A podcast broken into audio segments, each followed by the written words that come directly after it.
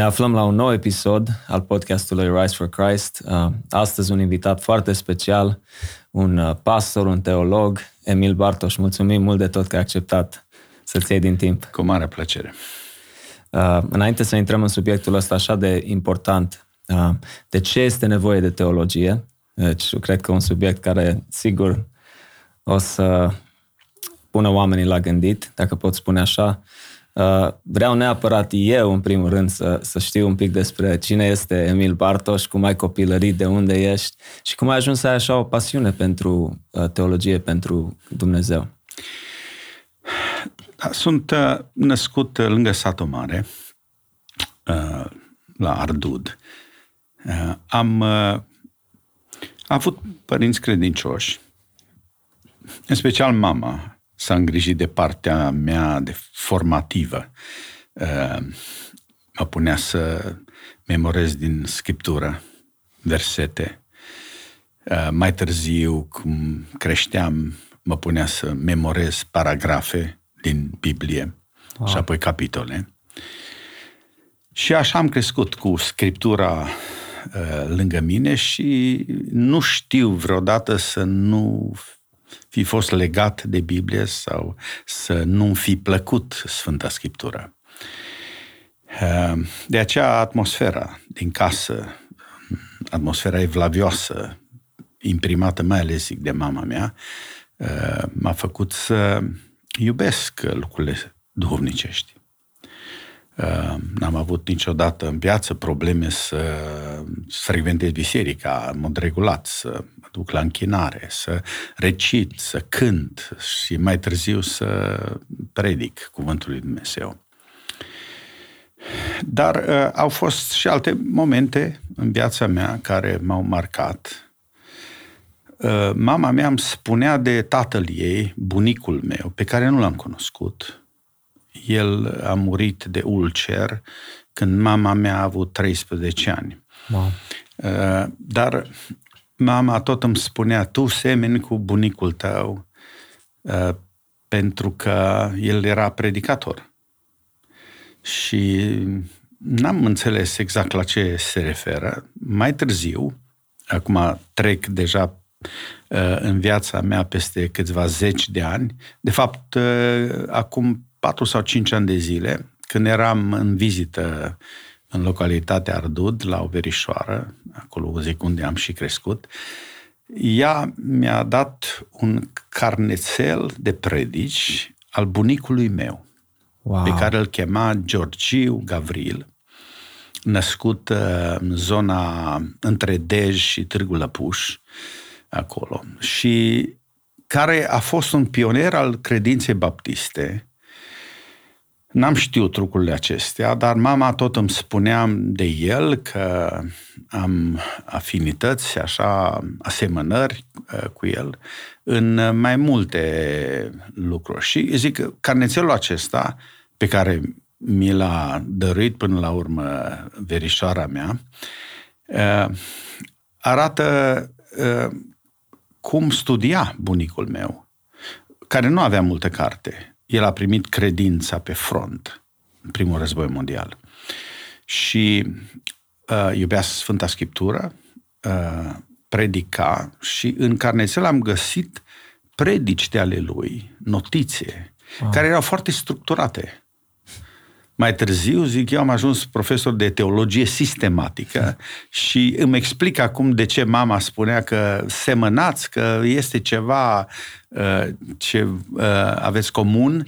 Probabil și acest aspect că am primit așa o abilitate uh, de a sintetiza lucrurile, de a sistematiza uh-huh. ideile.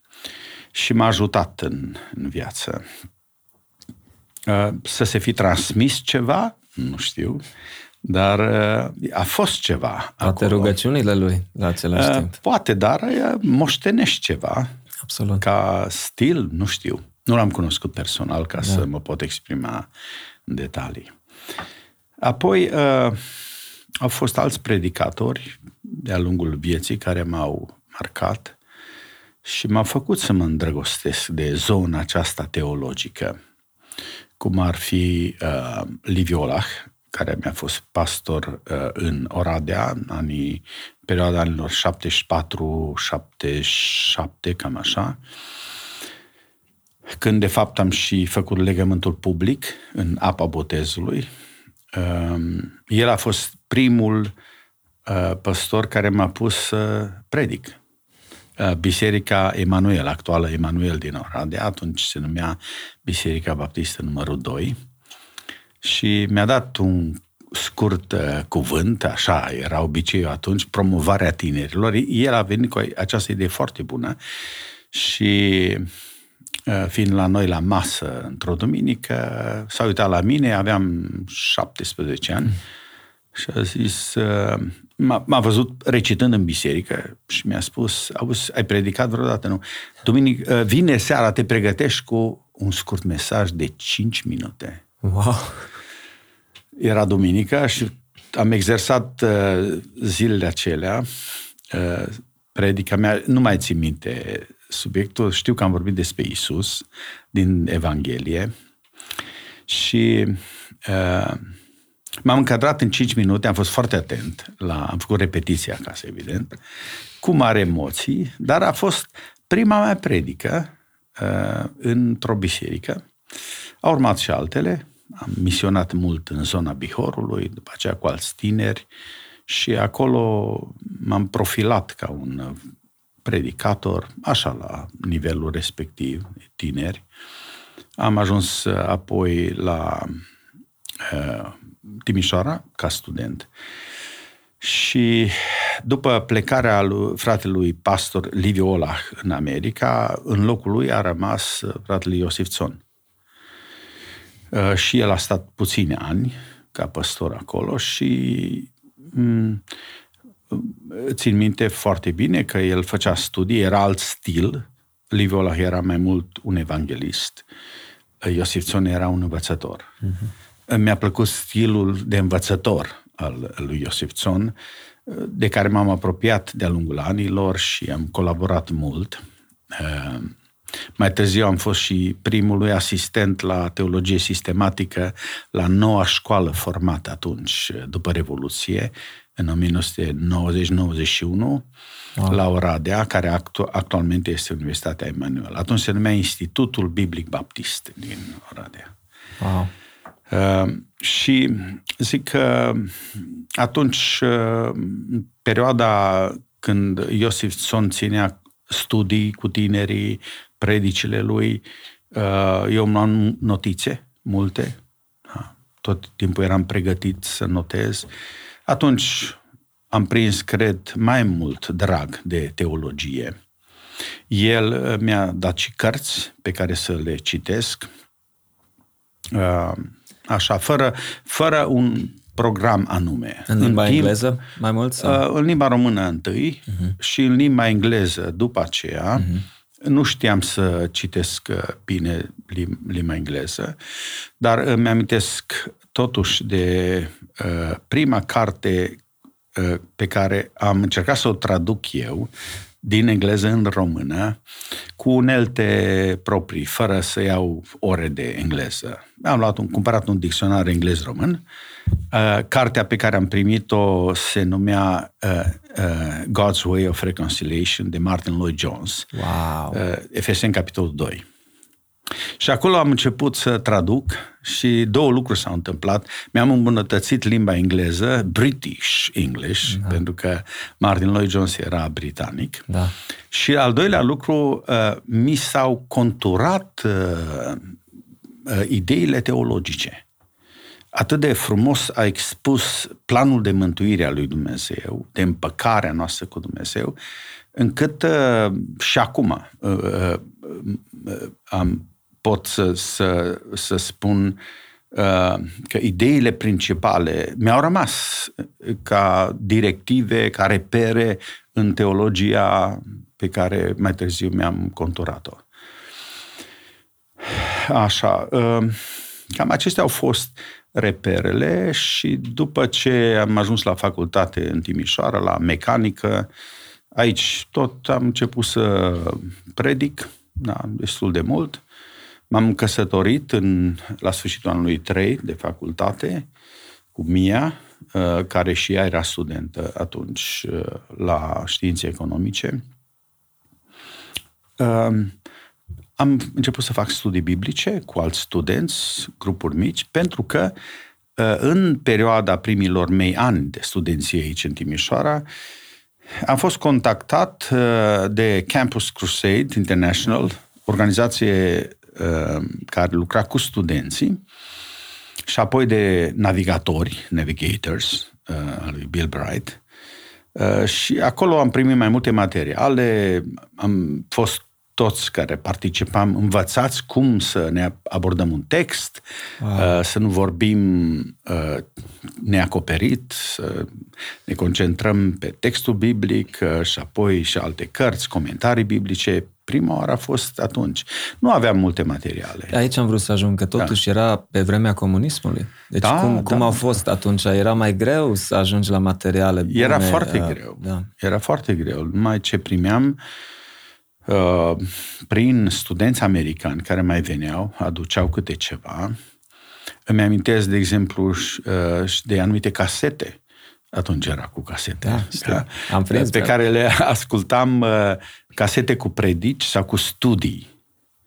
Apoi, încet, uh, după terminarea facultății,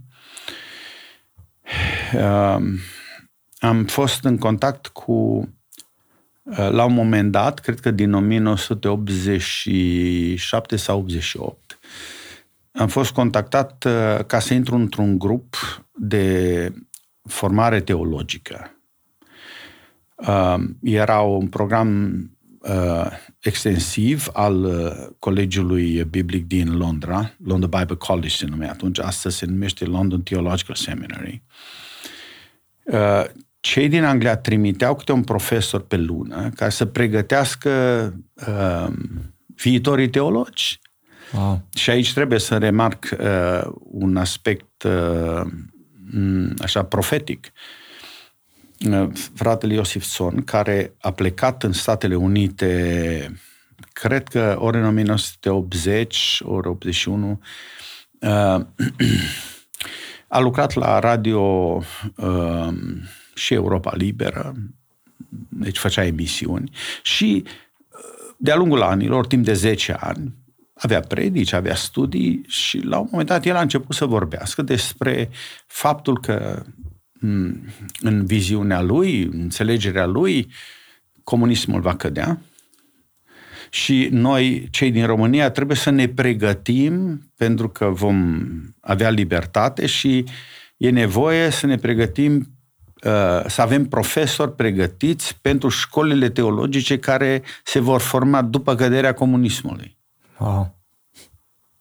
El, între timp, acolo, împreună cu echipa de la Societatea mm, uh, Misionară Română, uh, lângă Chicago, au început să traducă cărți uh, de teologie, cursuri de teologie, pe care le tipăreau și le trimiteau în, în Europa, gata pregătite în, în anumite depozite, și când va cădea comunismul, aceste cărți să intre în țară și să avem uh, cărți, cursuri pregătite pentru viitorii studenți. Vă dați seama, o, o viziune o, uh, profetică așa, uh, care s-a împlinit până la urmă. Extraordinar. Da. Îmi amintesc foarte bine că după căderea comunismului, Revoluția din 89, în anul 1990 și dânsul s-a uh, întors în, în țară și a pus bazele actualei Universitatea uh, Emanuel, uh, atunci SIC se numea altfel. Am fost cooptat și eu cam după un an de zile în echipă, dar la un moment dat am fost sunați mai mulți că trebuie să ajungem repede la biserică, fiindcă au venit mai multe tiruri cu cărți creștine și trebuie descărcate cărțile. Și atunci am văzut cu ochii mei cum aceste cărți pregătite cu ani de zile în, în urmă au intrat în România gata să fie dăruite studenților de exemplu, uh, călătorie prin Vechiul Testament de Schulz uh, sau introducere la Noul Testament de Tenney și genul acesta de cărți. Wow.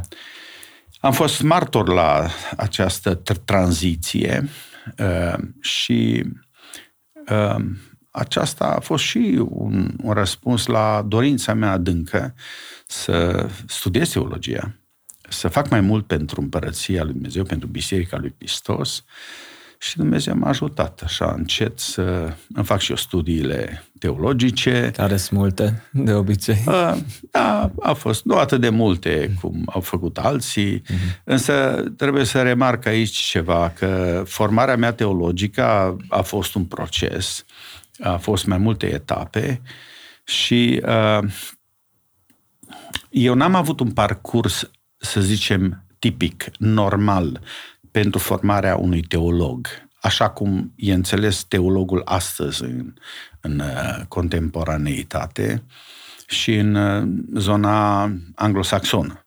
Adică, uh, termin liceul și intri direct într-o facultate care te pregătește de la zero, cu limbile clasice, cu greacă, cu ebraică, cu latină eventual, încă o limbă străină să ai patru ani de zile de formare și apoi să intri într-un program de masterat de trei ani de zile, iarăși cu studii aprofundate și apoi să te duci spre un doctorat care ai vârful uh, uh, studiilor și mm, tu ai, având deja baza pusă, echipamentul pe tine, da?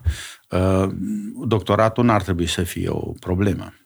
Eu n-am avut parte, și nici eu și nici alții din generația mea, n-am avut parte de acest traseu. Eu am fost pastor, ca și alți colegi de mei, sau am fost inginer și doctor și economiști și am uh, făcut teologie combinată, adică o teologie practică și cu teologie teoretică Ehm, de aceea, sigur, noi am avut anumite lipsuri eh, normale, însă n-am avut lipsuri la, ehm, dacă vreți, seriozitatea teologică, la eh, stabilitatea teologică. Noi n-am fost în pericol eh, să ne pierdem credința că nu știu ce teorie ne dă mm. peste cap. Da? Teologia nu știu ce școală de gândire.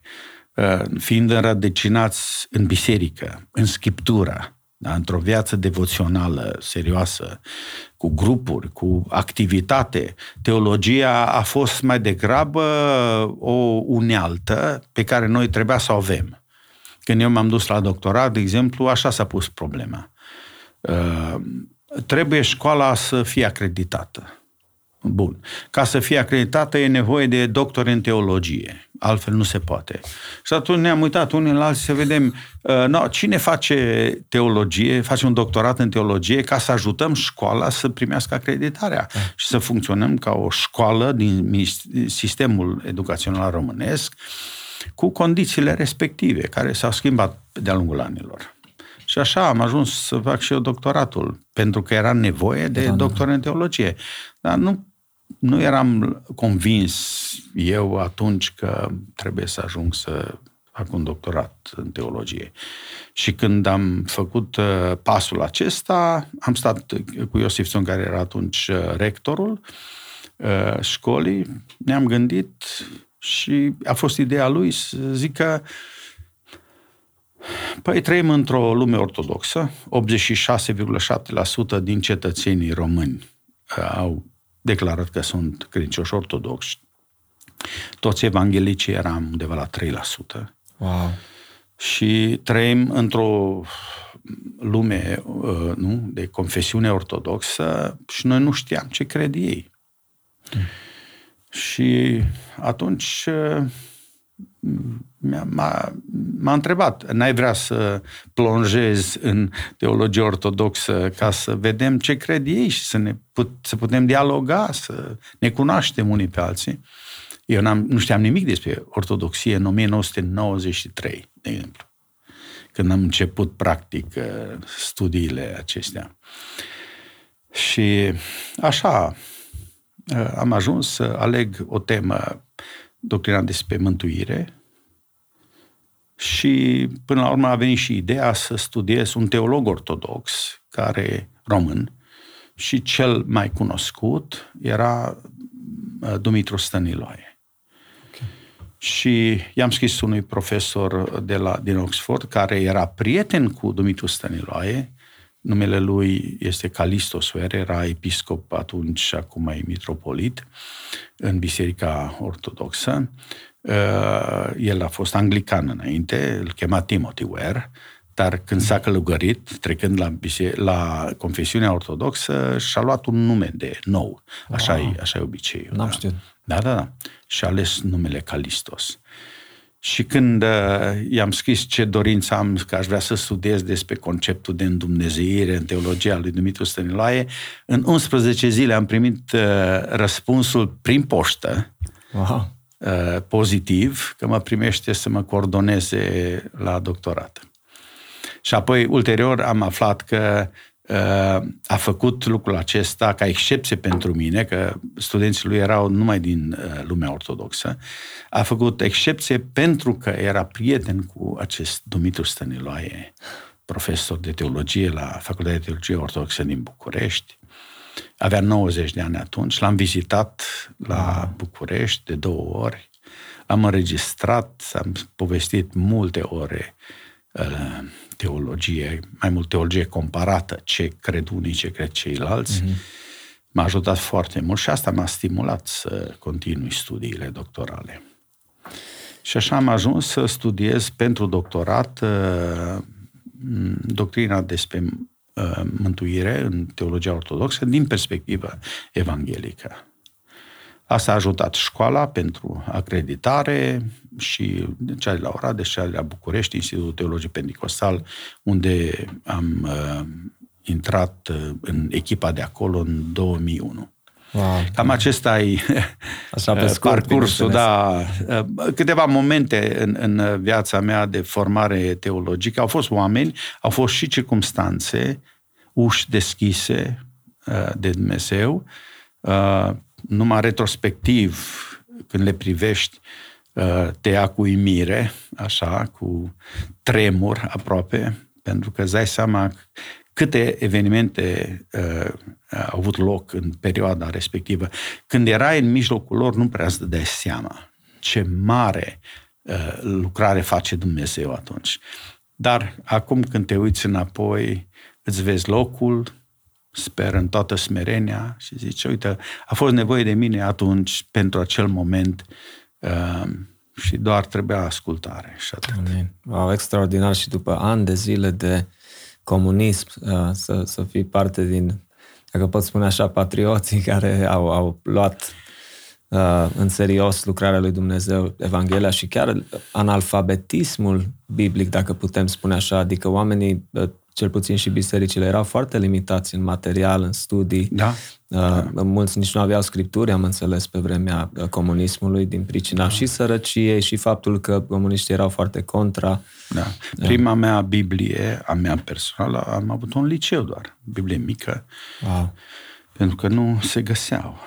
Da, așa este. Și cărți de teologie foarte puține, așa broșuri mai mult. Uh, de 3-4 ori le citeam unele.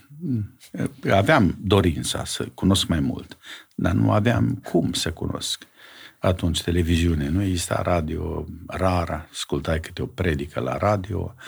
Uh, deci acum cei care trăiesc perioada aceasta de libertate, uh, de desfăț,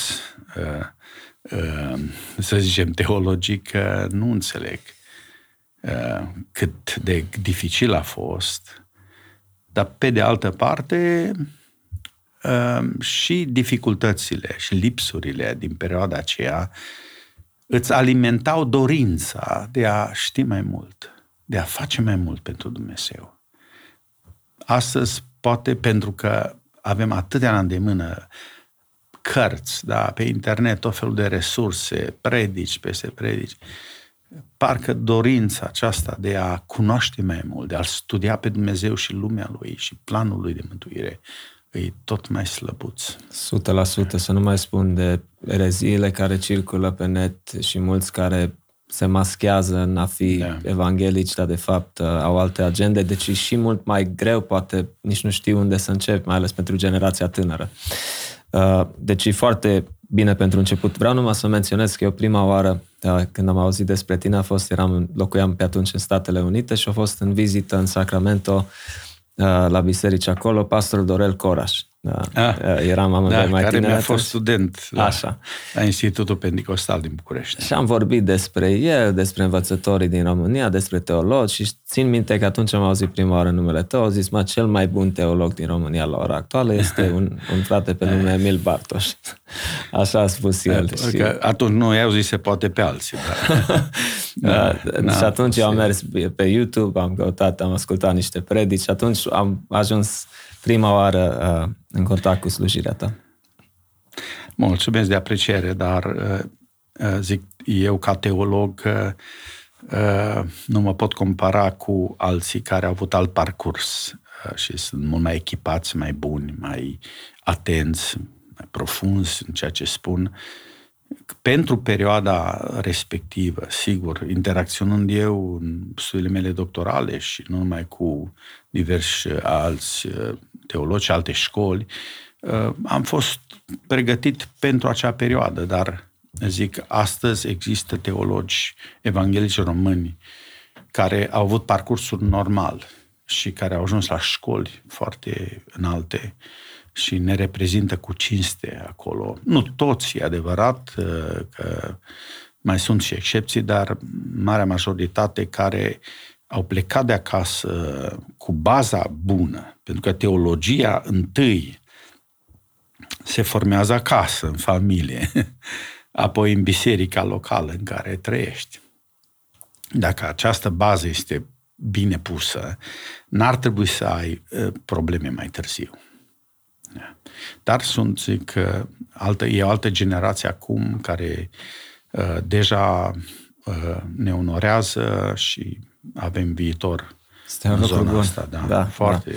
foarte Oricum, extraordinar că uh, mama ta a investit așa de mult, încă de mic copil, să, da. să să memorezi uh, versete, după aia mai exus pasaje, chiar capitole, deci asta mă uimește când și, vezi și că... Și nu numai asta. Deci, uh, pentru că Scriptura e doar o parte, uh, poate că mai mult pe mine m-a format m-a șlefuit în copilărie și în, în adolescență um, evlavia mamei, modul în care ea își trăia credința. Știi că una este parte teoretică, dar alta să vezi că a avut multe dificultăți în viață și am văzut cum se raportează la, la dificultăți. Și când mi-a venit mie rândul să trec prin încercări grele, Uh, reperul meu a fost tot acasă, să vedem cum mama mea a rezolvat problemele acestea. Tatăl meu, din păcate, nu a fost uh, prezent așa în familie, cu, în partea asta, uh, să zicem, partea duhovnicească. De aceea mama ei a, luat, a avut rolul predominant. Îmi amintește de Susanna Wesley, mama lui John și Charles Wesley. Nu mai știu câți oh, copii au fost. 17, așa cred că aveau, da. și tot a rămas în istorie femeia ca o femeie așa evlavioasă. Și... Fo- și foarte riguroasă și strict așa, deci nu... Da, da. Dar uh, teologia lui uh, Susanna Wesley, Wesley uh, uite, s-a văzut în copiii ei, cel puțin doi dintre ei, da. Au ajuns să fie... Uh, lider în mișcarea de trezire spirituală da, din da. secolul XVIII exact. și întemeietorul mișcării metodiste de mai târziu. Incredibil, da, și pe mine m-a uimit acest lucru. E perfect să întrebăm atunci, să intrăm în subiectul nostru, uh, Pastor Emil de ce este nevoie de teologie. Sau în primul și primul rând, ce este teologia? Cred că unii încă se întreabă mai specific. O definiție scurtă, dacă pot spune așa, deși ai toată libertatea să intri un pic în istoria acestui da, termen. Depinde cum uh, pornești în a defini teologia. Uh, cuvântul teologie e format din două cuvinte grecești. Teos, care înseamnă Dumnezeu, și logos, care înseamnă și rațiune, și studiu, cercetare, sau cuvânt. Deci teologia este un fel de studiu despre Dumnezeu. Dar uh, ca disciplină uh, academică, pentru că teologia a devenit uh, doar în Evul Mediu, după secolul XII, a devenit o, o știință, a devenit um, o disciplină studiată în școlile seculare de atunci. Astăzi nu mai este. Uh, mi-amintesc că uh, cred că în secolul XIX, uh, începutul secolului XIX, încă, dacă doreai să devii student la Universitatea din Oxford, dădeai examen din vreo patru materii. O materie era teologia. Wow. După aceea nu n-a mai fost uh, materie de examen. Mm. Deci ea a devenit o disciplină academică, dar întâi teologia n-a fost o disciplină academică, ci dacă aș, aș defini-o, ar fi simplu să iau cele două concepte, teos și logos. Ar fi așa că uh, teos se referă la Dumnezeu care nu se schimbă. Dar logosul uh, sau rațiunea, studiul despre Dumnezeu se schimbă. Deci, teologia este un fel de interpretare a ceea ce este Dumnezeu. Este o știință, pe de o parte, uh, dar mai mult, strict spiritual vorbind, este un răspuns pe care omul îl dă Dumnezeului care s-a descoperit. Pentru că noi n-am putea vorbi nimic despre Dumnezeu dacă El nu s-ar fi revelat pe sine însuși. De aceea, ce facem noi în teologie este să dăm un răspuns, să dăm interpretări da, la ceea ce Dumnezeu a descoperit despre El însuși. Da? Deci, teologia este un răspuns pe care omul îl dă descoperire de sine al lui Dumnezeu. Asta e definiția care îmi place mie mai da, mult da. și mai puțin aia cu discipline, o disciplină academică, că este, dar... Uh, Secundară, partea. Da, da. Pentru că eu am avut uh, uh, profesori uh, în formarea mea teologică în vest, în Anglia în special, care uh, erau teologi. Dar ei nu mai credeau în Dumnezeu, nu mai credeau în învierea lui Isus sau în inspirația Scripturii, dar ca meserie, nu? Uh, erau teologi, așa erau definiți. Am auzit și eu de oameni ăștia, da? Da, da deci uh, eu nu cred că aceia sunt teologi sau ceea ce fac ei este teologie autentică. trebuie să trebuie să crezi, pornești la pre, presupoziții de bază când faci teologie. Și o presupoziție de bază, ai cum altfel, este uh, ceea ce spune și în Evrei 11 cu 6, că cine se apropie de Dumnezeu trebuie să creadă că El este și că răsplătește pe cei ce îl caută. Teologia este un fel de răsplată, teologia autentică, da? vie, este un fel de răsplată pentru cei, pentru oamenii care se apropie de Dumnezeu, presupunând, pornind de la uh, baza aceasta că Dumnezeu există. Așa ești răsplătit să înțelegi ceva despre Dumnezeu. Absolut.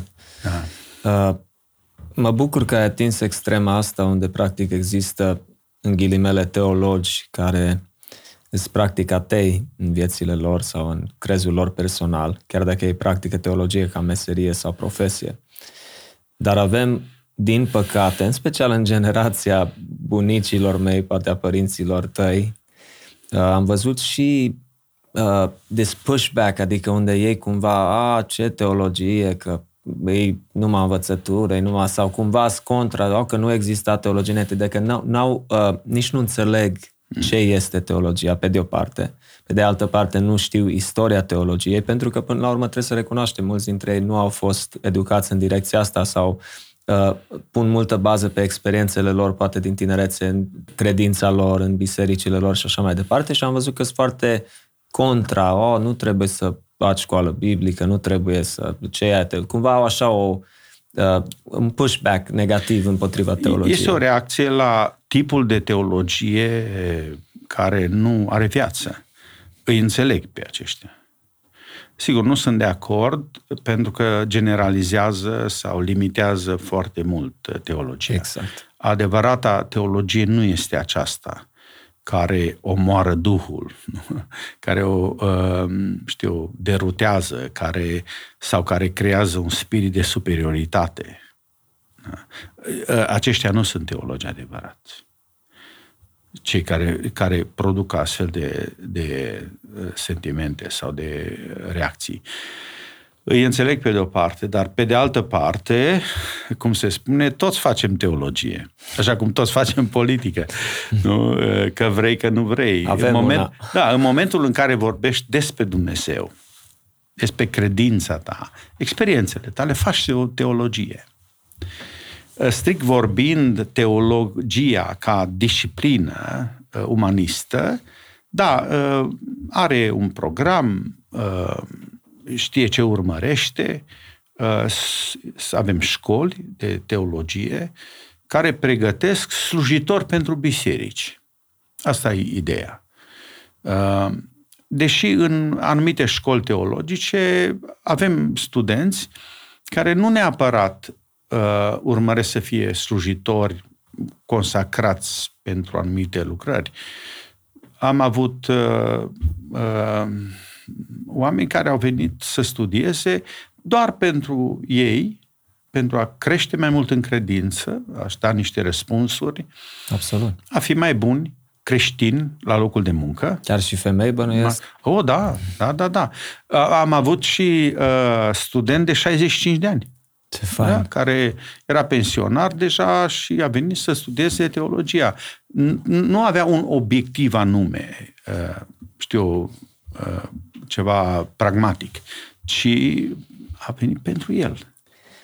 Și a fost un student foarte bun, uh, dezinhibat, care nu urmărea diploma, că nu acesta era obiectivul, ci, de exemplu, la întâlniri, la discuțiile pe care le aveam în, în grupă, era unul dintre cei mai activi, punea tot timpul întrebări. El de, el de aceea a venit, a venit să crească în cunoaștere, să se apropie mai mult de Dumnezeu, să fie mai eficient ca martor al lui Hristos. Deci depinde cum abordez. Um, toți predicatorii sunt teologi, toți pastorii sunt teologi. Um, nu sunt, să zicem, între ghilimele, profesioniști, în sensul că uh, numai asta fac, să studieze și să scrie teologie. Uh, dar uh, teologia este un, un mediu în care un creștin trăiește. Când te gândești la Dumnezeu, când ai relație cu Dumnezeu, când vorbești despre Dumnezeu, când îl interpretezi lucrările lui Dumnezeu, faci teologie.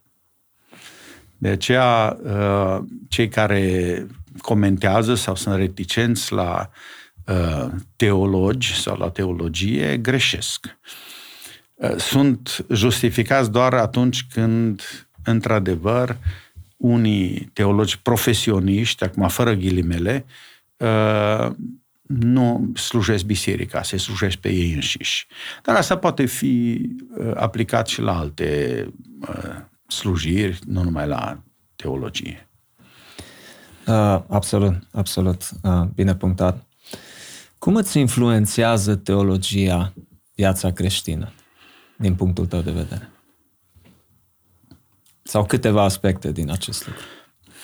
Dacă uh, ar fi să uh, încep uh, cu um, scopul pentru care noi creștinii trăim, existăm. Uh, uite, gândul mă duce la FSM 4, unde Pavel acolo vorbește despre uh, creștere și să creștem toți în cunoștință, să cunoaștem pe Hristos, asta e scopul, să fim mai maturi. Teologia asta face. Teologia, uh, adică a studia despre Dumnezeu, persoana Lui și lucrările Lui Dumnezeu în Hristos, în biserică, prin uh, Duhul Lui Dumnezeu. Uh, asta întâi te maturizează pe tine și maturizează biserica. Cu cât ai o teologie mai uh, serioasă, mai înrădăcinată și în cunoaștere, nu numai în niște experiențe așa trecătoare, cu atât și biserica se maturizează.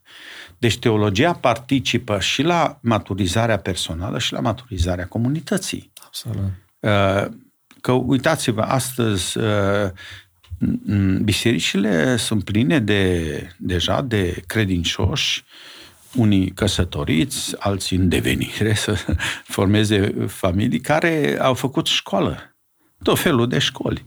Deci, uh, așteptările acestora sunt mai mari. E adevărat că înainte uh, nu mergeau toți să facă facultăți. Da? Era greu, pentru unii imposibil, dar astăzi cam toți părinții își trimit copiii la școli. Acești copii care se maturizează, nu, devin adolescenți, după aceea se căsătoresc, sunt în aceeași biserică și au așteptări de la predicatori, de la învățători, să vină cu ceva consistent pe măsura așteptării și intelectuale ale, ale lor, și spirituale, forță spirituală.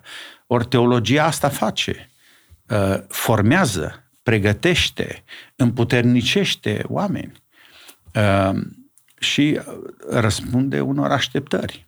Să iau un exemplu. Că mulți am observat acum chiar o tendință mm, să se critique apologetica. Apologetica este o fel de ramură a teologiei. Mă refer la apologetica creștină. Defending the faith. Da. Uh, apolo, apologetica este uh, apărarea credinței creștine. Apostol Pavel și-a apărat credința, nu odată, uh, în perioada persecuției bisericii în primele viacuri, secolul 2-3, chiar și în secolul 4, a existat așa numiți apologeți creștini, filozofi ai bisericii, care trebuia să dea răspunsuri uh, celor care acuzau nedrept creștinii sau care primeau întrebări dificile de la filozofii lumii. E cine să răspundă acestora? Aceștia erau apologeții. Uh, cei care își asumau responsabilitatea să citească, să se pregătească, să înțeleagă lumea și uh, generația în care trăiau și să dea răspuns. Nu pentru că Dumnezeu are nevoie de apărare. Nu, apologetica nu-L apără pe Dumnezeu. Nu? Uh, apologetica este o știință teologică care dă răspunsuri pentru cei care au întrebări dificile da. Existența răului, existența miracolelor, divinitatea lui Isus, învierea din morți, da? infailibilitatea Scripturii și așa mai departe. Deci, cine dă răspunsurile acestea? Că la anvoanele noastre nu se predau răspunsuri. Nici nu se așteaptă asta de la amvoane, predicatorii se așteaptă să dea cuvinte de încurajare, de mărbătare, de zidire, mai de cercetare, dar nu să face apologetică. Dar cineva trebuie totuși să se asume uh, acest, uh, acest mandat. Nu, să, uh, nu ca să apere încă o dată pe Dumnezeu, că nu trebuie apărat Dumnezeu și adevărul nu trebuie a, a, a, apărat, dar trebuie proclamat. Trebuie dat niște răspunsuri. Deci, uh, Ehm, în acest sens, apologetica ca ramură a teologiei își are rostul. Sigur. Ehm, mai ales astăzi, cu lumea asta virtuală, internetul, foarte mulți tineri au întrebări grele. Și nu merge așa la comments să dai uh, emoji, nu? Să, uh, trebuie, ți se cere răspuns. Și tot mai multe întrebări care vin. Într-o lume virtuală, nu creată de tehnologie este Dumnezeu prezent în ea? Uh, există morală în lumea aceasta? Etică? Uh, există responsabilități?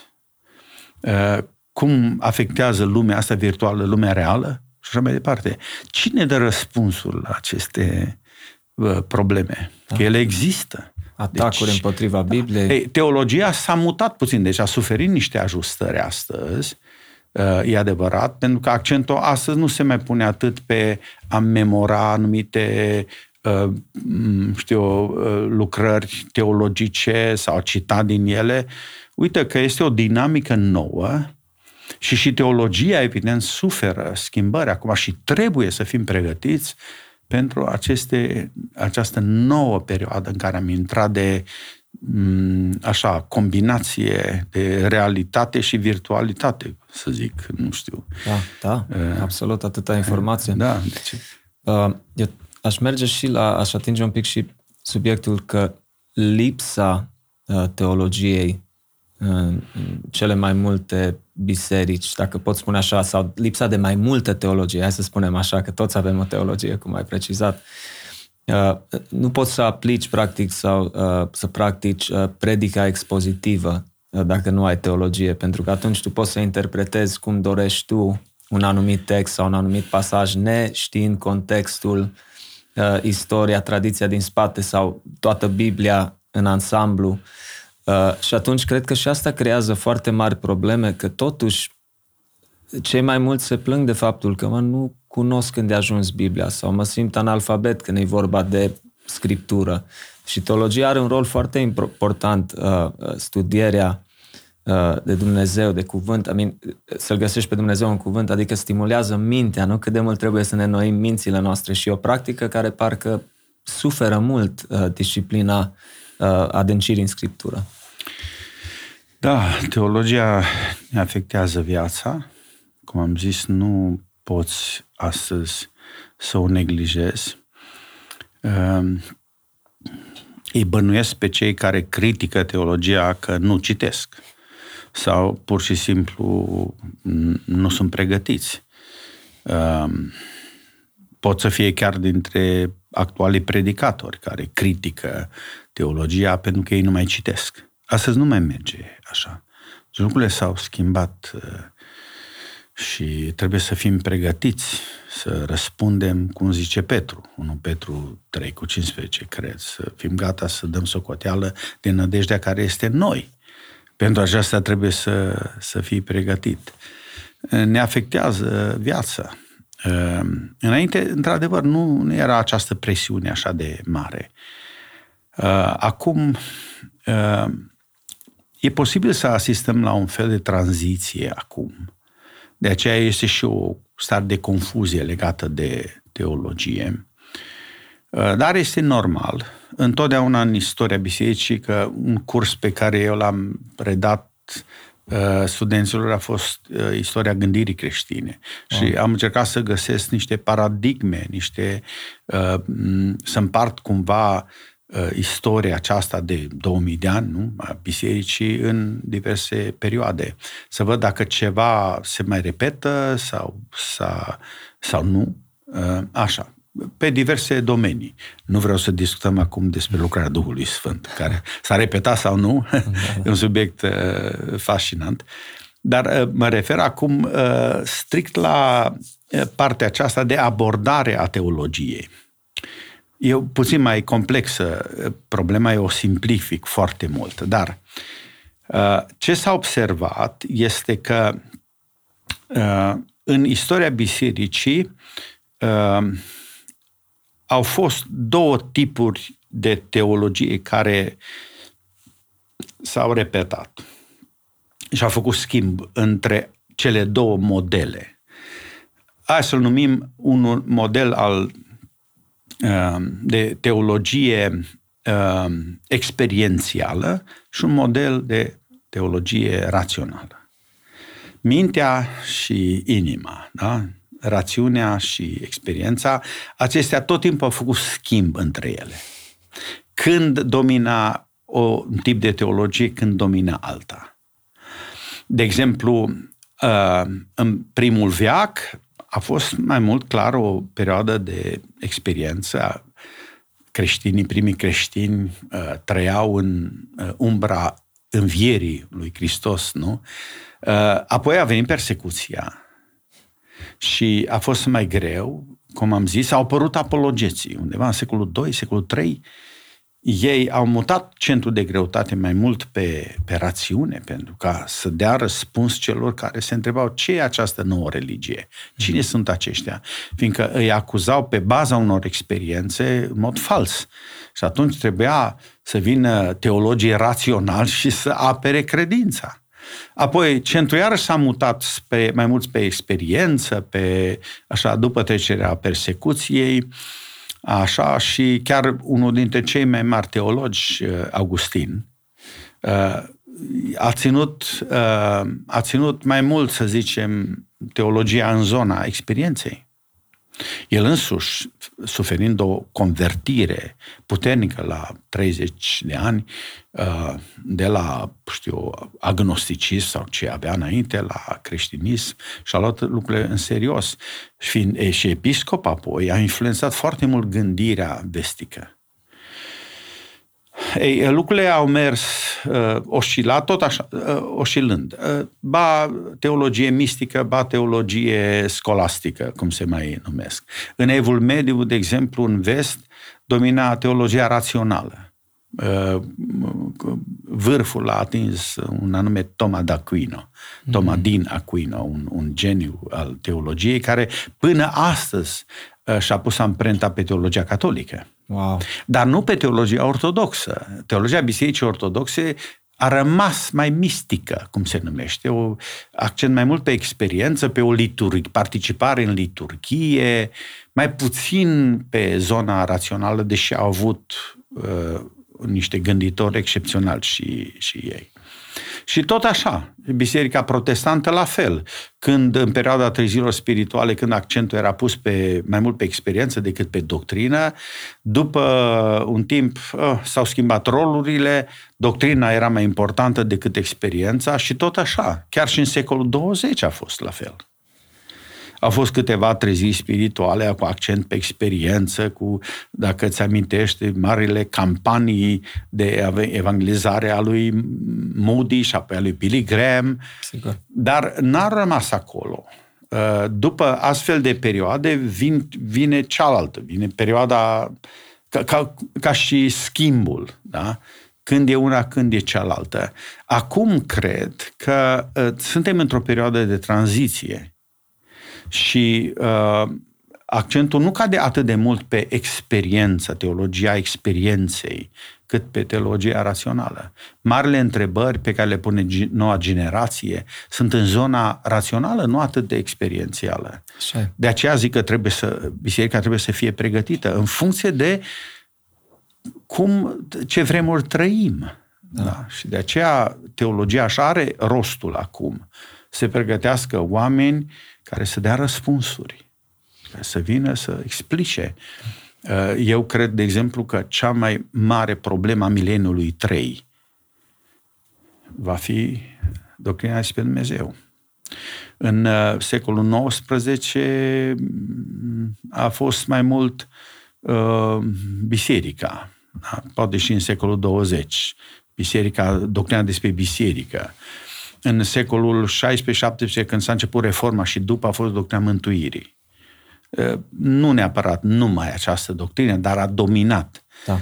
Ei, acum, în această perioadă care, în care, pe care noi o trăim, poate că nu uh, se articulează la fel, sau uh, unii nu n-ar fi de acord cu mine, dar din ceea ce uh, percep eu, din întrebările tinerilor și cum mă raportez la ei, este uh, această uh, doctrină despre Dumnezeu. Unde e Dumnezeu? Cine e Dumnezeu? În contextul ăsta al invaziei tehnologice.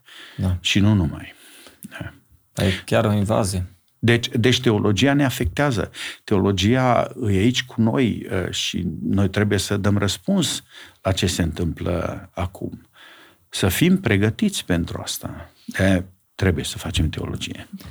Păi, cred că e Perfect, I mean, extraordinar ce menționez. Țin minte o predică de-a lui Paul Washer unde spunea, aud așa mulți tineri care îl citează pe uh, Spurgeon, pe Edwards, pe Wesley, dacă nu, sau pe toți oamenii ăștia și uh, ei cumva au memorat citate și au acum concordanță la Biblie și caută, găsește repede un pasaj, că tehnologia asta ne-a ajutat și la aceste lucruri. Spunea, da, uite, și unii se întreabă, unii dintre ei se întreabă, mă, cum, spre exemplu, puritanii, au zis, mă, puritanii în scrierile lor, citau așa de multă Biblie încât era extraordinar. Pe fiecare pagină dintr-o carte a lui Puritan găsești nu știu câte versete din Biblie și uh, expoziții și așa. Uh, și spunea, știi care, e diferenț, care este diferența, era diferența între ei și noi astăzi, o spus, generația tânără astăzi. spus că dacă le tăiai venele lor, în loc de sânge ar fi curs Biblie.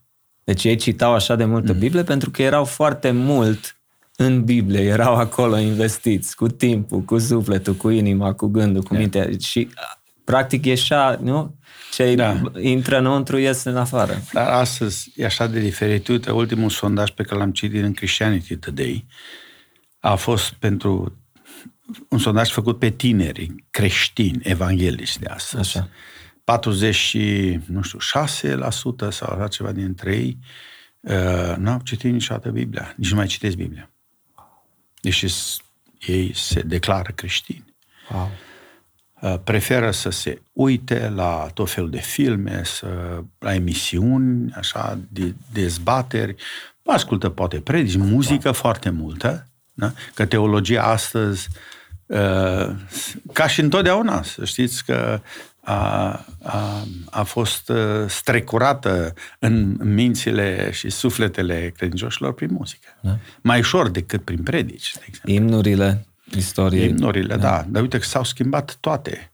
Merită o comparație între aceste perioade, e adevărat. Uh, da, e adevărat că în perioada puritană și nu numai, Biblia a fost uh, ridicată la uh, un alt statut. Mm-hmm. Era sursa principală de autoritate în materie de credință și practică creștină. Astăzi tinerii nu citesc Biblia ca să știe cum să trăiască. Mai citesc foarte puțin dintre ei. Am fost dezamăgit, de exemplu, odată la o întâlnire de tineret, când am pus o întrebare simplă, să-mi dea răspuns cei de acolo. Și întrebarea a fost, spuneți în fiecare ce verset uh, favorit aveți din Biblie. Majoritatea dintre ei n-aveau nici un răspuns, nici un, nici un verset din Biblie nu știau nu știau.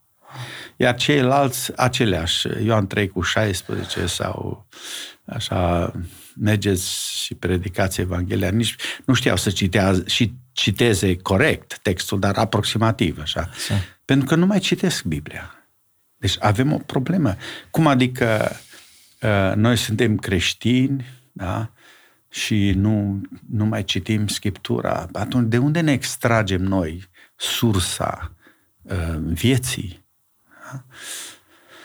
Ei, uh, avem o problemă. Problemă majoră. Problemă majoră și asta este din cauza, uh, zic, invaziei tehnologice, pentru că ai tineri care stau între 7 și 10 ore pe zi pe internet, uh, și nu citesc Biblia acolo. Rețelele sociale, de obicei. Da, da acolo își pierd vremea uh, și e foarte greu să faci teologie cu tineri de azi. Eu acum sunt profesor la sfârșit de carieră, să zicem, dar uh, sunt extrem de dezamăgit de unii care intră în anul întâi, de exemplu, la școlile noastre și care sunt foarte nepregătiți. Nu toți, zic, dar mulți dintre ei uh, au așteptări nelegitime, uh, plagiază foarte mult, mm. copiază de peste tot, wow. Uh, doar să treacă clasa.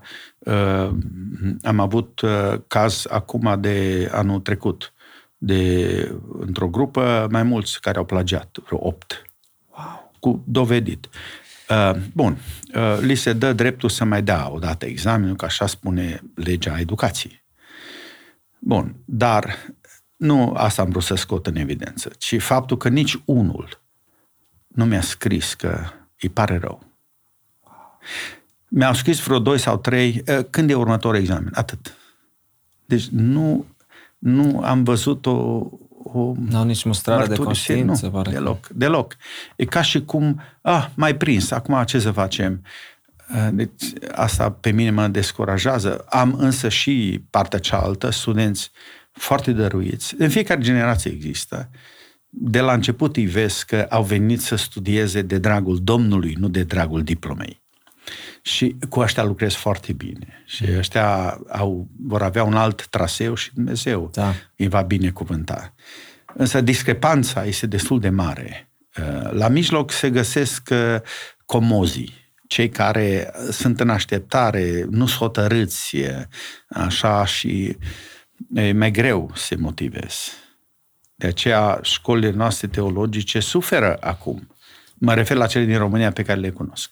Nu doar în România, cred că, vezi, și aici teologia are un rol așa de important. Mă gândesc la J.I. Packer, un om care deja era în vârstă și a trebuit să iese uh, din uh, biserica anglicană, pentru că deja s-au acceptat anumite păcate, nu trebuie să intrăm în detalii, adică să nu mai spun uh, denominații presbiteriene care au acceptat uh, yeah. tot felul de lucruri nebiblice, încât oamenii ar trebui să-și retragă membralitatea și mă refer lideri mari, de teologi, pastori.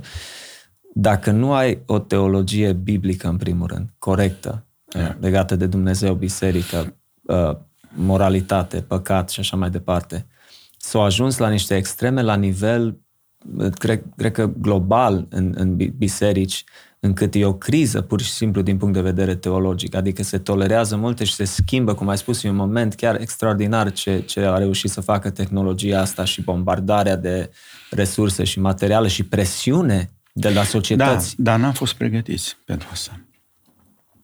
Deci, uh, eu un, un, nu încerc să justific pe nimeni, dar uh, eu și o vină a liderilor, mă inclus și pe mine în ei, între ei, pentru că noi n-am pregătit, n-am văzut din timp să, să, să lucrăm preventiv, să vedem ce avem de făcut cu invazia asta tehnologică. Și de aceea acum nu știm ce să facem.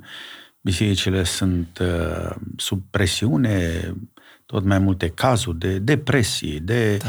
plecări, de dezinteres, așa pe toate palierele. Și așa pe tort a venit și cu pandemia, nu? Pandemia, da, ă, asta, da, să vedem. Să vedem dacă după pandemia aceasta se va schimba și teologia. Mm. Deja sunt semne că dar în sensul bun, foarte interesant că cele mai multe articole pe care le-am citit eu legat de efectele pandemiei ă, arată că a fost, va fi până la urmă un lucru benefic pentru biserică nu atât negativ. Da. Atunci, Pastor Emil, cine mai face teologie astăzi? Asta e întrebarea bună, cred că. Teologie în sensul uh, autentic Correct. al cuvântului, ca, ca o, o, o slujire serioasă, uh, dedicată, nu? Cu Absolut. obiectiv, cu mărturie, cu proclamare. Pentru că teologia adevărată e proclamatoare, mărturisitoare, nu e una uh, așa de moft sau de circumstanță. Cine mai face teologie azi? Um, o să vă surprindă, dar uh, în fiecare generație se face teologie, doar că forma Uh, de a percepe sau de a înțelege teologia s-a schimbat. Și poate nici unul ca mine, care zic, sunt spre final acum, la, când mă refer strict la profesia mea de profesor de teologie, uh, nici unul ca mine nu uh, poate sesiza și n-a sesizat anumite schimbări în zona teologică îi ascult pe unii foști studenți de mei care sunt acum la alte școli mult mai pregătiți uh-huh. ca mine, uh, îi ascult și îi urmăresc destul de greu pe unii, pentru că, de exemplu, limbajul s-a schimbat foarte mult, uh, metodologia s-a schimbat foarte mult, uh, subiectele abordate s-au schimbat. Dacă eu vreau să vorbesc astăzi despre ispășirea lui uh, Hristos da? și efectele lucrării ispășitoare a jertfei lui Hristos, uh, interesul dintr-o dată ar scădea. Dacă m-aș anunța cu o astfel de temă undeva sau n-ar veni aproape nimeni sau tinerii nici nu sunt interesați de așa ceva. Dar dacă aș anunța o temă, știu, de genul uh, uh, teologia și pluralismul religios. Hmm. Interesul al cre- crește uh, dintr-o dată. A, stai că trăim într-o lume pluralistă, globalizare, chestii, sunt și alte religii, cum ne raportăm la ele. Zona asta e mult mai uh, appealing, nu? cum ar zice, da. adică mai atrăgătoare pentru generația nouă. Uh, se face teologie, dar se face deja un alt tip de teologie. Și toți teologii, incluzându-mă pe mine, trebuie să înțeleagă acest lucru. Așa cum, de exemplu, când în secolul XIX, pe la mijloc, s-a început un alt tip de teologie să se facă chiar în lumea protestantă, uh, nu s-a înțeles. Și au fost tot felul de mișcări, uh, așa, zmucituri din astea, schimbări de paradigmă, plecări, intrări, ieșiri, uh, rupturi, supărări, foarte multe.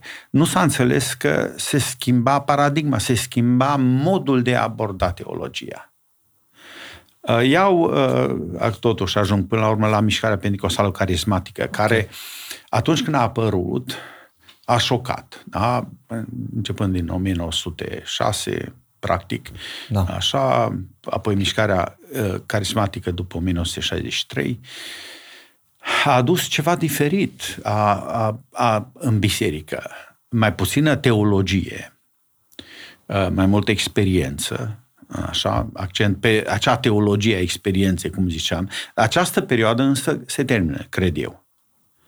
Deja și aceste două mișcări uh, s-au lămurit, uh, nu poți uh, să separi experiența de doctrină Uh, teoria de practică, trebuie să-ți justifici, trebuie să vii cu răspunsuri. Au apărut școli noi de gândire teologice, fiecare trebuie să facă ceva. Uh, dar când a apărut această schimbare de paradigmă, da, a fost un șoc. Și mulți n-au înțeles, nu se poate, așa ceva nu-i bine, uh, nu recunoaștem. A fost o fel de reacții mai mult negative decât de acceptare. Ei, așa se întâmplă și acum.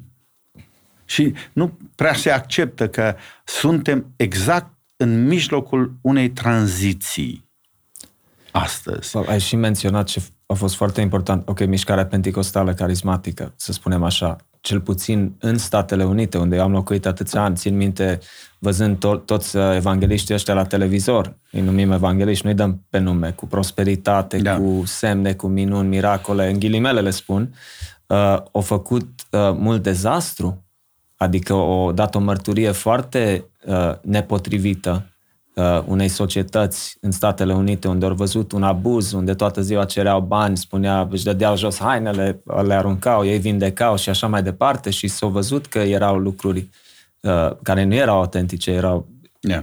miracole false, dacă putem spune așa, și au, au ajuns cum, au lovit un zid, poate în ultimii câțiva zeci de ani, adică oamenii au început să se trezească. Da. Stai puțin că asta nu e... Da. Și vor pune punct acestei perioade. Deci e clar că această perioadă nu mai este un reper. Ne mutăm spre alta. Spre care? Ei, teologia asta face, printre altele. Teologia citește vremurile, se uită și anticipează. Da? Teologia are și un iz profetic în ea, adică citești vremurile, te uiți, Scriptura poate ne ajută ne ajută chiar prorociile din Scriptură să ne orientăm, să vedem ce urmează. Ce ar trebui să fie? Asta face un teolog și asta ar trebui să facă școlile teologice, uh, să fie mereu uh, în alertă, să vedem ce urmează și să pregătească biserica pentru astfel de vremuri. Dacă astăzi m-ai întrebat ce urmează, mi-ar fi greu să definesc, deși se încearcă, Însă uh, această, zic, și invazie tehnologică și pluralismul acesta uh, masiv care există, uh, accesul la, la informație universal, foarte multă cum să spun, foarte multă tensiune și în zona politică. E clar că ne pregătește pentru ceva ce urmează și noi trebuie să fim pregătiți pentru asta. Cred că ne mutăm spre o teologie din nou cu accent pe rațional. Cu, va trebui să ne pregătim mai serios, chiar să susținem, să investim mai mult în teologie și în școlile teologice, ca să fim pregătiți. Altfel, ne pierdem copiii, intrăm așa într-un hău din ăsta uh, și nepoții la ora da. actuală Pentru că ei așteaptă să le spunem ce se întâmplă, încotro mergem, ei au nevoie de orientare. A, a, a, a acuza doar că teologia așa sau teolo- școlile fac nu știu ce, înseamnă să tai din uh, sursele de, de uh, orientare, de călăuzire, de uh, uh, realism creștin. Că creștinismul totdeauna a știut să citească vremurile. Ar trebui poate să ne rugăm pentru noi proroci. Proroci în sensul de vizionari care să ne, ne spună ce urmează, ce va fi. Să susținem uh, pe cei care încă mai au drag de teologie și vor să-L reprezinte pe Dumnezeu cu cinste și să reprezinte biserica cu cinste. Că va fi tot mai greu. Da. Deci, e clar că vom intra într-o perioadă de persecuție, un alt tip de persecuție pentru biserică. Cine să ne apere? Cine să vorbească pentru noi? Dacă nu vor fi teologii și nu, teologii nu va fi cine. Să fie clar. Că uh, liderii ăștia de care ai pomenit, uh, fake, uh, care nu se reprezintă numai pe ei, nu reprezintă biserica, ăștia sunt pe cale de dispariție, sperăm să scăpăm de ei. Da? De mulți dar, au și scăpat dintre ei care au renunțat deja la, la da, doctrinele Da, dar cine înlocui, adică cine stă pentru noi? Pentru asta trebuie să ne rugăm. Deci asta ar fi rolul bisericii, dacă pot spune asta așa, pastore. Da. Da. Bine, biserica e vie și biserica totdeauna produce, dacă vreți, în sensul uh, bun al cuvântului, uh, are, de, are resurse pentru oameni dăruiți. Dar trebuie să-i susținem în rugăciune și să investim și acolo. Uh, că altfel vin peste noi, vine lumea, vin, vine răul peste noi Uh, prin un, alt, un rol pe care l-a avut, l-a avut întotdeauna teologii mari ai bisericii, mm. a fost nu doar să diagnosticheze corect vremurile și uh, așa ereziile, de exemplu, sau altceva, da. ci a fost și să uh, uh, proclame adevărul într-un mod nou, uh, și să ne reprezinte, uh, să țină biserica vie. Nici nu știi cine uh, poate fi acela. Poate fi acum un nepot de-al nostru care se formează, acum vine și de aceea trebuie să ne rugăm pentru, pentru ei. Următorul Martin Lloyd Jones, poate, dacă da, pot spune pentru, așa. pentru vremea lui, da. Asta a fost... spunea că el a fost ultimul puritan, știi? Chiar dacă a venit cu sute de ani mai târziu. Da, acum a fost perioada aceasta a trecut, vine alta, zic, da. uh, uh, greu de definit, da. dar când ești în fața unor uh, mișcări pe care noi le trăim astăzi și în ultimii poate 20 de ani s-a intensificat presiunea asta asupra bisericii, trebuie să fi, facem ceva, să ne pregătim, nu să ne lamentăm. Da. De aceea teologia și teologii asta fac. Citesc vremurile, se pregătesc, sunt gata să dea răspunsuri, să stea pentru noi și pentru generațiile care vin. Și Dumnezeu să-i împuternicească. Amin. Amin. Da. Uh, trebuie să ne apropiem de sfârșit, din da. păcate. Chiar mă gândeam că ai bine ar fi să mai uh, facem poate câteva episoade pe subiectul ăsta, că mi se pare că e așa de vast. Uh, uh, da, știi? azi au fost doar generalități. Exact, așa. exact, așa de început. Uh, ce teologi te-au influențat pe tine, poate pentru ascultători interesați, să mai studieze, să caute? Da, să... pe acum cei, uh, biserica a avut întotdeauna oameni mari, gânditori, teologi uh, care nu se pot uh, șterge din istorie. Întotdeauna au ceva de spus. Uh, Dumnezeu i-a ridicat pe aceștia și noi stăm pe umerii lor. Nu? În primul rând, Apostol Pavel, nu vorbesc despre Domnul Isus Hristos, care nu poți să-l numești teolog, el este sursa da. teologiei. Deci dacă teologia este o interpretare a cuvântului, el era cuvântul lui Dumnezeu, cine l-a interpretat? Nu? Primul a fost apostolul Pavel și apostolul Ioan. Pentru mine cei doi uh, sunt principalii teologi ai bisericii, uh. pentru că unul merge pe o linie mai puțin mai mistică, să zicem, Ioan, și celălalt pe o linie mai rațională, cum a fost apostol Pavel, s-au completat. De aceea și în canonul biblic au intrat cărțile lor și până astăzi sunt uh, fundamentul teologiei noastre. Nu-l neglijez pe Apostolul Petru sau pe Iacov sau așa, dar totuși cei doi uh, parcă ne-au dat, uh, ne-au dat cele două aripi uh, cu care să zburăm în lumea asta teologică. Da. Uh, Apoi, um, sigur, sunt niște apologezi creștini pe care i-am citit și mi-au plăcut. Uh, Justin Martiru, Irineu. Am citit mult Augustin, uh, o minte, un geniu, da? Părți din Augustin sunt uh, de neegalat. Sunt traduse marea parte a da, cărților? Da, da, da, da, sunt deja traduse. Uh, așa, și datorită Bisericii Catolice și Bisericii Ortodoxe din România, care au uh, experții lor, care traduc din original și merită citiți în continuare. Um, mie mi-a plăcut, de exemplu, un alt teolog, Maxim Mărturisitorul, din zona răsăriteană mai mult, uh, o minte sclipitoare, uh, diferită, uh, foarte complex așa, în care în, în, întregea, întregul tablou al mântuirii, al planului Dumnezeu, incluzând cosmosul, Hristosul, care uh, îi cuprinde, cuprinde tot și așa mai departe. Aici Maxim Mărturisitorul.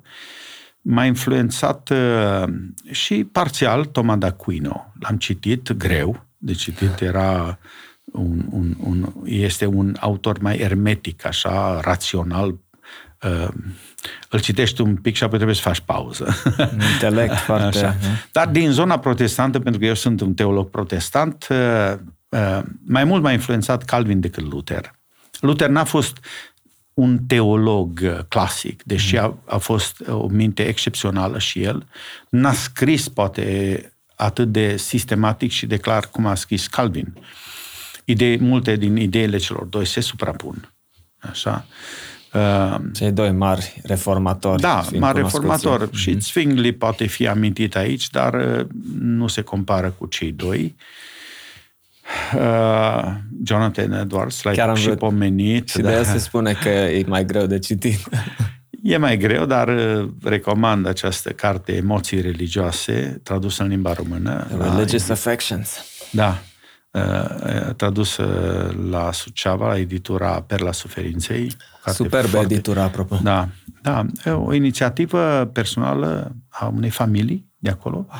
care și-au pus uh, toată, tot ce au adunat, o familie tânără, și au, uh, tot ce au adunat, lucrând în străinătate câțiva ani, uh, au investit în această editură și uh, e de mare, sunt de, de apreciat și scot calitate. Da, chiar am observat că toate cărțile bine, da. astea din istoria creștinismului de sute de ani vechime traduse da, multe. Acoperă doar o perioadă, e adevărat, dar cine vrea să înțeleagă mai bine, de exemplu, istoria trezilor spirituale, puritanismul englez, ă, atunci merită acolo să apeleze. Da.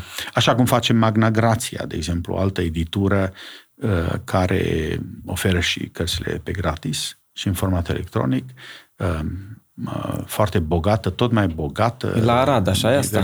Nu, Magna da. Grația este tot inițiativa câte unei familii mm-hmm. din București sau de lângă București uh, și care iarăși merită toată aprecierea pentru jertfa lor Foarte fain. Uh, pe care o fac. Sunt și alte edituri creștine, evident, uh, cunoscute.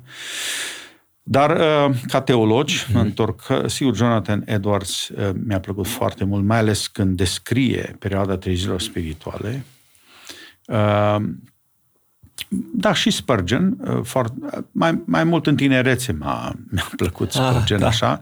Uh, și apoi vinim în perioada modernă în care uh, deja și citirea mea și uh, pasiunea pentru teologie s-a schimbat, uh, am început să citesc și grei modernității, cum ar fi Karl Barth, de exemplu. Okay.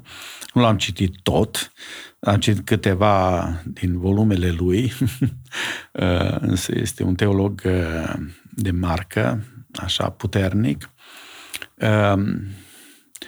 Dintre teologii care încă scriu și sunt în viață, îmi place, de exemplu, Kevin Van Hooser, un teolog presbiterian evanghelic din Statele Unite. Um, mi-a plăcut G.A. Packer foarte mult, într-adevăr. L-am citit și țin minte prima carte citită um, de, de, scrisă de el a fost Keep in Step with the Spirit mm. uh, să ții pasul cu Duhul. Foarte bună. Prima carte despre de pneumatologie care mi-a plăcut și scrisă puțin altfel. Ce o să te surprind apoi că m-a impresionat și mi-a plăcut un autor mai puțin cunoscut în zona noastră, și anume P.T. Forsyth, îl o cheamă. Da? Forsyth, da?